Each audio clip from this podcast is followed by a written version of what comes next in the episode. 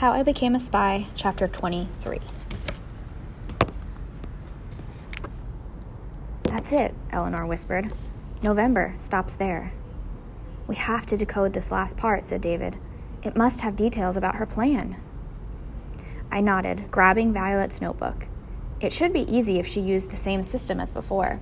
And this last section is very short, too. It's not even a page. What's December in French, Eleanor? It's December. Eight letters. If we add 12 to that, since it's the 12th month, we get a shift of 20. I grabbed my cipher wheel and turned it. That means the cipher alphabet starts with U. Eleanor and David peered over my shoulder at the string of text that began the last part of Violet's journal. I translated a few letters using a shift of 20. The first four letters were H, E, J, and Z. I shook my head. This isn't going to work. Maybe she was on her journey here in December and couldn't write until January, David suggested. Good idea. January is janvier in French, Bertie, said Eleanor. That would be a shift of seven plus one, since it's the first month of the year. I tried a shift of eight with a cipher alphabet beginning with the letter I. A minute later, I shook my head. That's not it either. We used our cipher wheels to test out various possibilities. We tried a shift of four for the number of letters in Violet's last name, Romy. We tried the beginning of the cipher alphabet with the letter L for London. We tried a shift of 18, adding up 1 plus 9, 4 plus 4 for the year, 1944. We twirled the wheel again and again. Nothing, nothing works, I cried. But we have to solve it. This message might include the code name of a traitor and the details of the trap she set for him. A trap that is set for tomorrow night, I thought. I wonder if knowing more about her organization would help. It's not the same as the OSS, where father works. Violet called it, let's see, the SOE. Eleanor scran- scanned the transcript pages. And somewhere in the beginning, I think she mentioned something about Baker Street but we would have no idea exactly where it is. Um, uh, actually, we do, I told them. What? Eleanor and David said together. I'm pretty sure the SOE, the Special Operations Executive, is inside a building at 64 Baker Street. Even though the sign on the outside said something different, the Inter-Services Research Bureau. Hey, that's just down the road from 221B, Baker Street. David said. He turned to Eleanor. That's not a real place. It's the fictional home of Sherlock Holmes. Yes, and very early in her training, Violet finds out that a nickname for SOE agents is the Baker Street Irregulars, who were the kids Sherlock used to get information. Hold on a minute, Bertie, Eleanor put in. Something doesn't make sense to me. On Saturday afternoon, I tracked you to a building on Baker Street, but Violet didn't give an exact address in her notebook. Why? How did you know to go there? Well, uh, it's like this. You were following me, but I was tailing someone else. Someone who might work there, I replied. I don't know what he does. I just call him Q, short for query.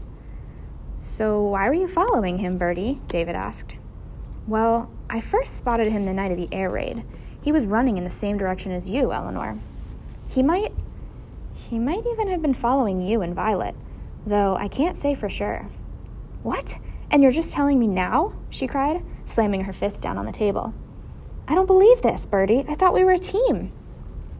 We. we are. And I was planning on telling you, but. Well, I didn't know how he fit into the mystery. I still don't, and I didn't want to scare you. Scare me? Most likely, you just wanted to solve this mystery all by yourself. Eleanor began stuffing papers into her knapsack. I can't believe you've been keeping this secret. She started to get up, but I reached out a hand. Don't go, Eleanor. I'm sorry. All at once, Eleanor sank down. She took in a deep breath and then whispered, I have a confession. I've been keeping a secret too. Bertie, I told you that Violet asked me to keep the notebook until Friday and then she'd contact me, right? I nodded. Well, she had time to tell me a little more. Violet said if I didn't hear from her by Friday, then I should take the notebook to my father and ask him to get it to the highest American official in charge of the invasion that he could. Eleanor paused. She said the notebook contained the truth. And if things don't didn't go as planned, we should try to get someone to believe it. If things didn't go as planned. David let out a low whistle. All the more reason to figure this out now. It might contain evidence that Q is the one sending agents into the arms of Germans. Or it could be someone else, I said. They both looked at me wide eyed. Not that I have any ideas, I added quickly. I'm just saying that we still don't have all the facts, and it might reveal how she planned to trap him. But what can we do? Eleanor asked. Today is Wednesday, and Violet said she'd step, set the trap for tomorrow night. We were all quiet. My head spun with questions. What? Was Violet in hiding? Would she be able to fall, follow through on springing the trap, whatever it was? Was she even alive?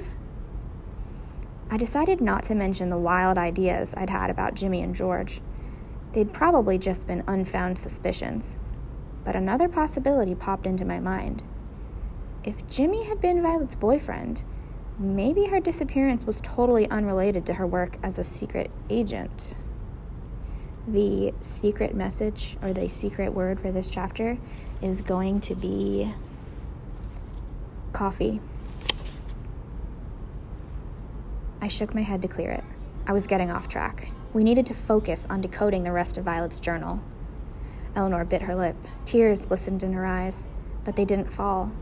We don't have enough time. I don't see how we can do it. David said quietly, Sometimes people do the impossible. Remember, Bertie, what Mr. Turner told us about the Danish people rescuing their Jewish neighbors? And look at me, and the others who came here on trains. Thousands of us are here and alive, only because a few people did what others thought couldn't be done. David paused and took a breath. Eleanor, all I'm saying is we can't give up. Not yet. We still have time before it gets dark. I think we need to get help from an expert. Let's try to find Leo Marks at his father's bookshop. We need to find out everything he knows about ciphers, and we don't have a moment to lose. He went on, stuffing papers into his knapsack. It's like Sherlock rousing Watson, saying, Come on, Watson, come. The game is afoot. Not a word. Into your clothes and come. Yes, let's go. Eleanor shot to her feet. You too, little Rue, I said.